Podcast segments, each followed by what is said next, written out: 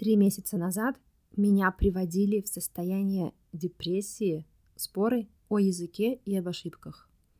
Тогда я даже записала об этом подкаст. Стоит ли поправлять людей, если они делают ошибки? Для меня на тот момент это была самая болезненная тема, на которую я могла говорить. Почему есть жестокость по отношению к людям, которые совершают ошибки – и как это работает вместе с идеей о том, что не надо бояться делать ошибок, когда изучаешь язык. Теперь все изменилось. Теперь я бы с удовольствием говорила про ошибки часами, и я бы была вне себя от счастья, если бы все споры и все негативные эмоции, которые я вижу и получаю, а были бы только об ошибках, о грамматических ошибках. Для меня это очень сложный период. Для всех это сложный период, но для некоторых он критичен. Этот подкаст я не могу записать уже больше недели. Меня просто выбило из колеи.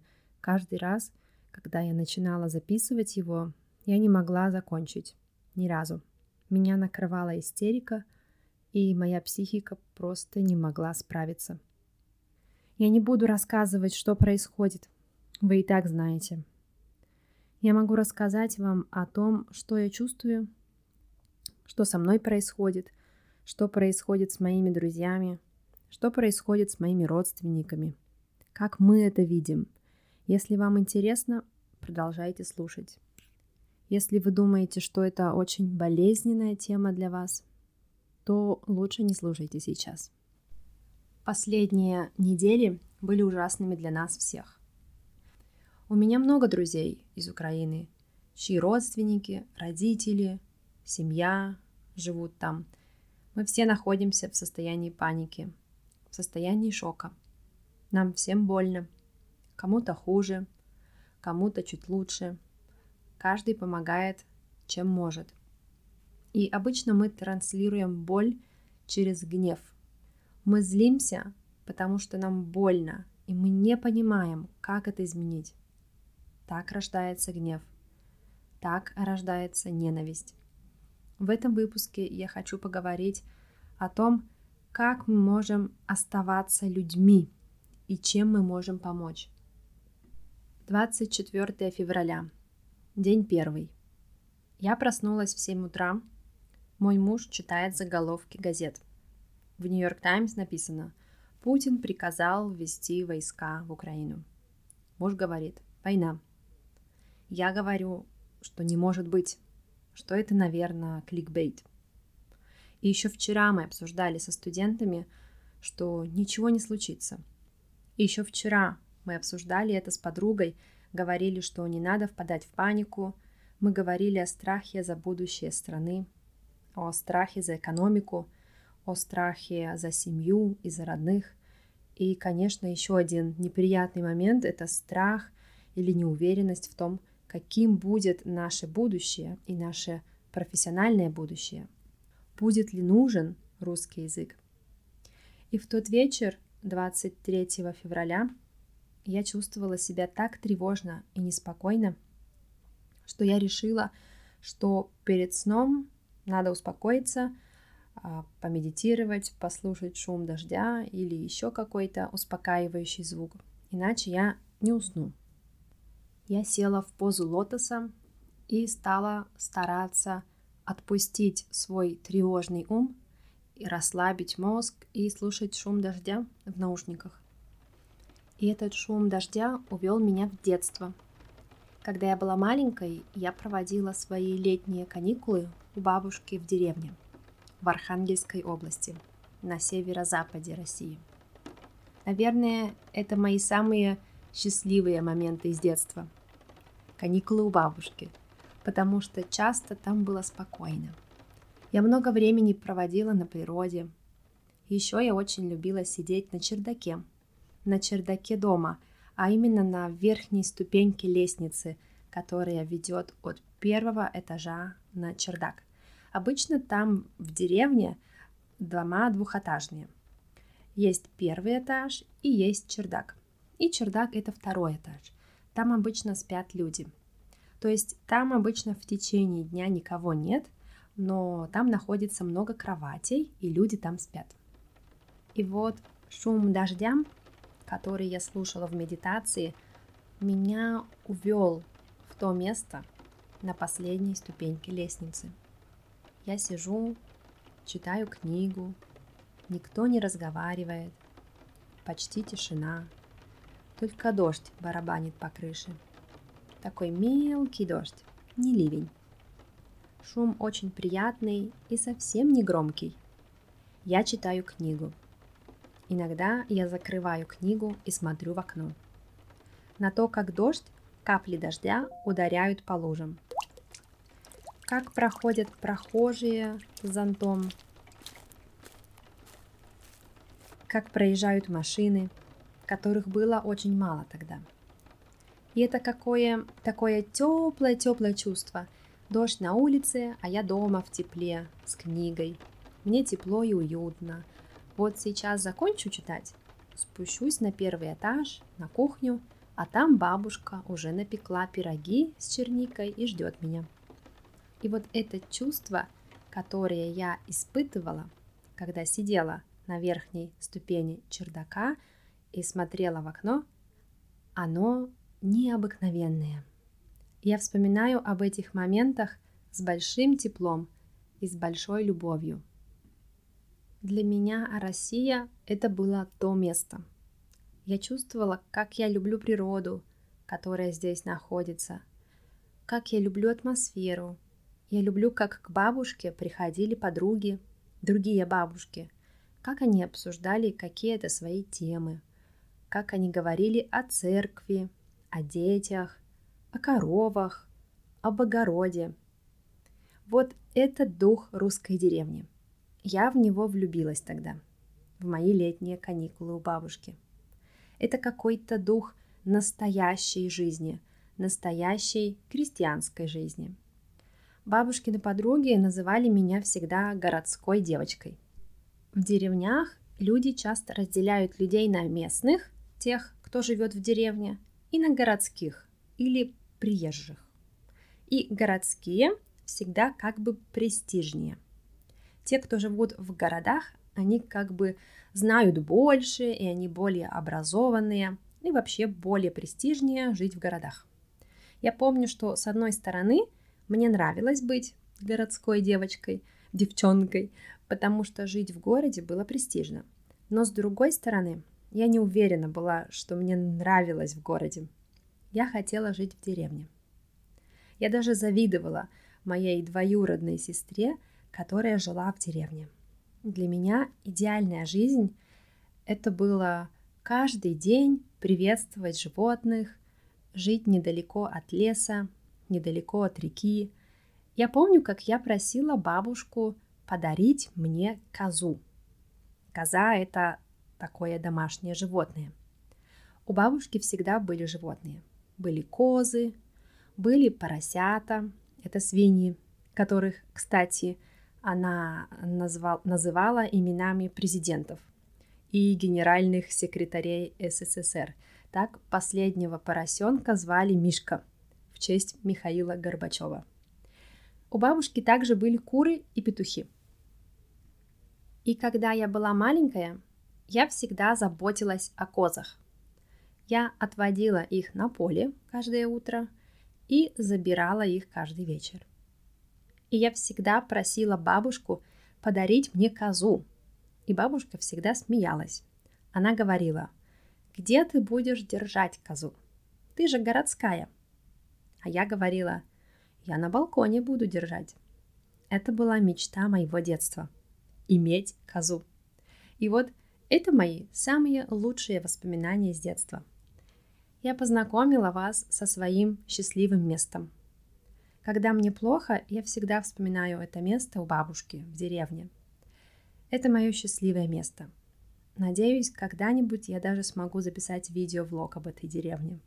Я уверена, что у каждого человека есть такое счастливое место. И что другие люди тоже вспоминают какие-то моменты из детства, где им было хорошо, где было уютно.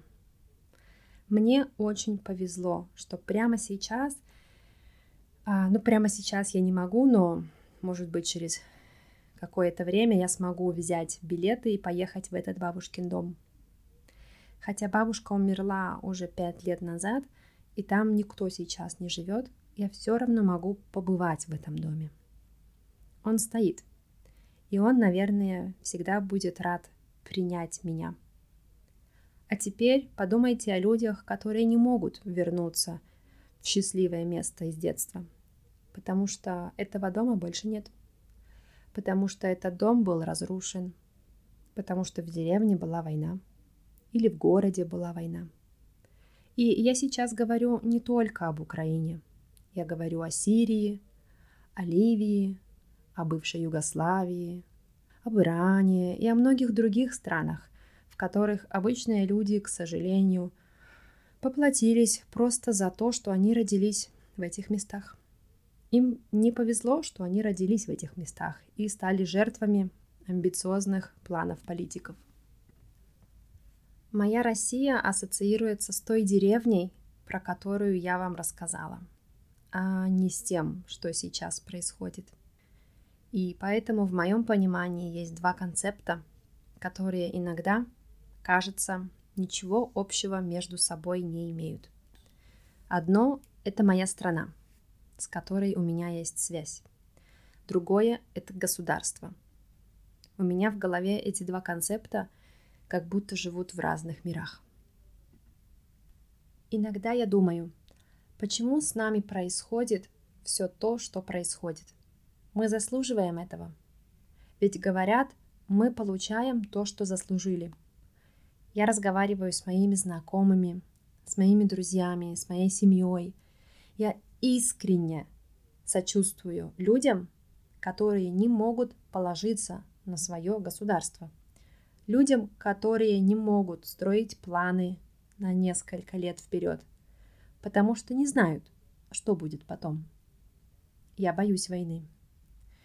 Даже не столько боюсь, сколько презираю. Я ненавижу насилие. Я терпеть не могу насилие.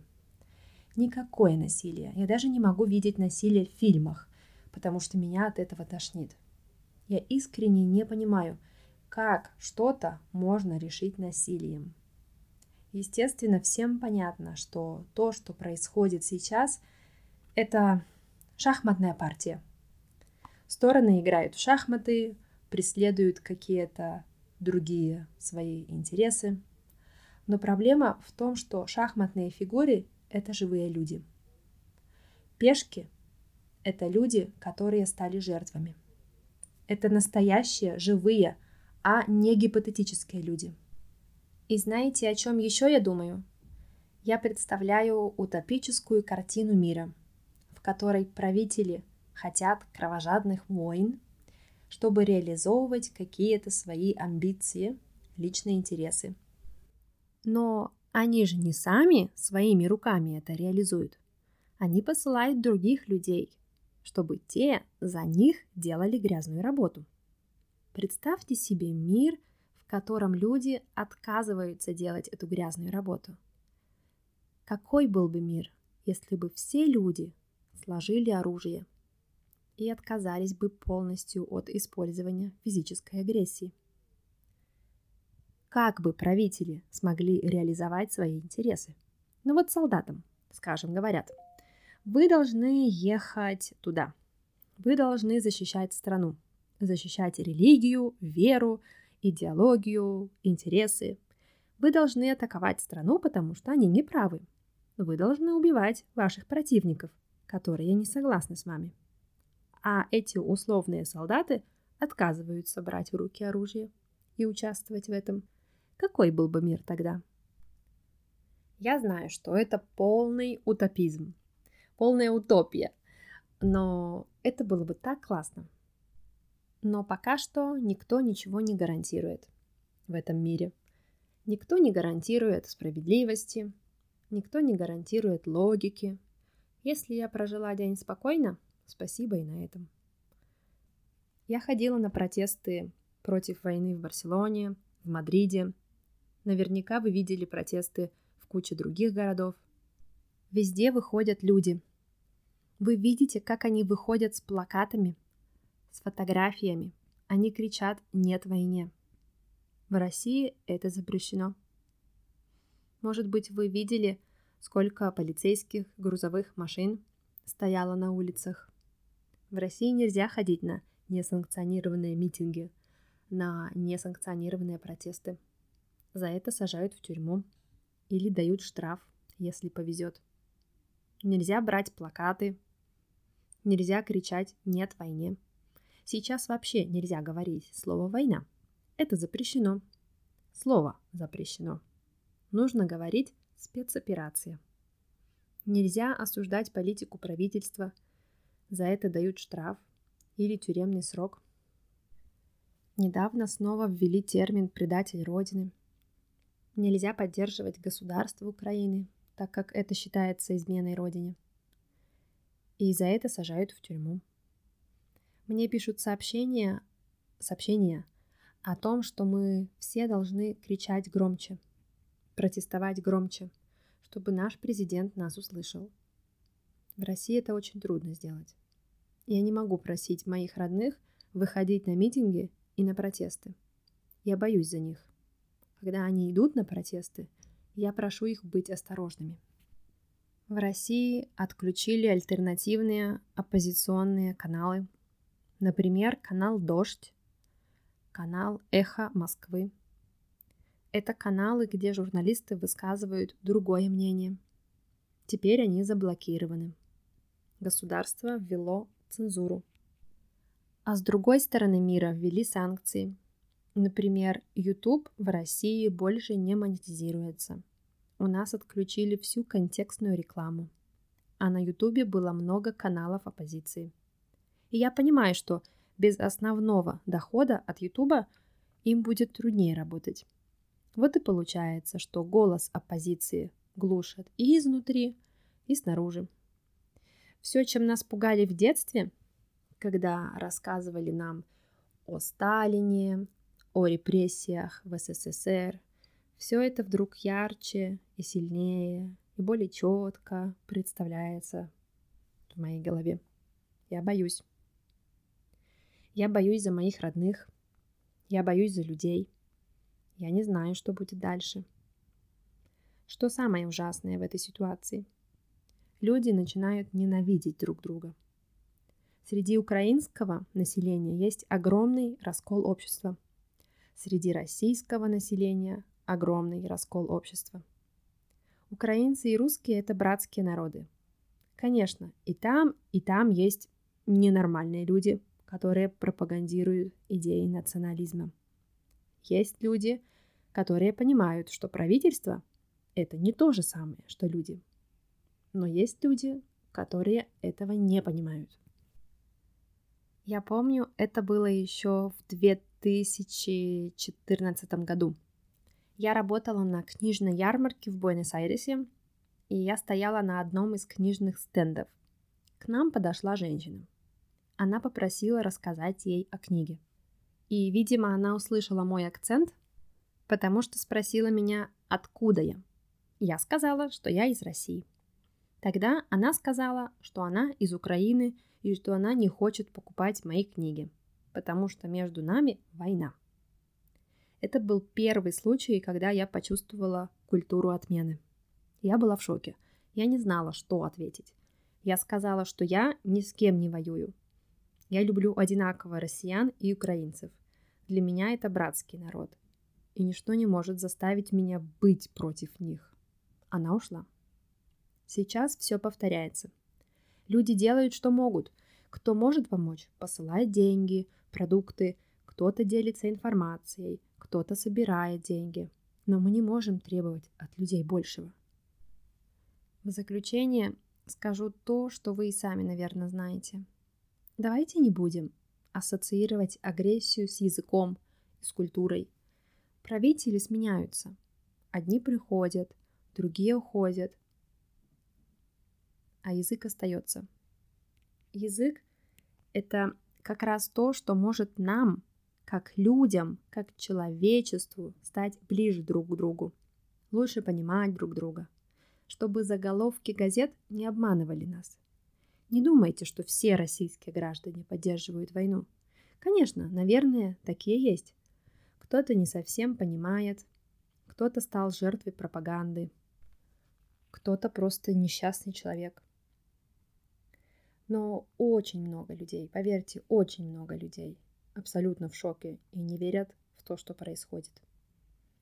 Всем добра. Давайте быть добрее друг другу. Давайте стараться понимать и слышать друг друга. Я еще поговорю об этой теме в следующих выпусках, о теме конфликта и войны.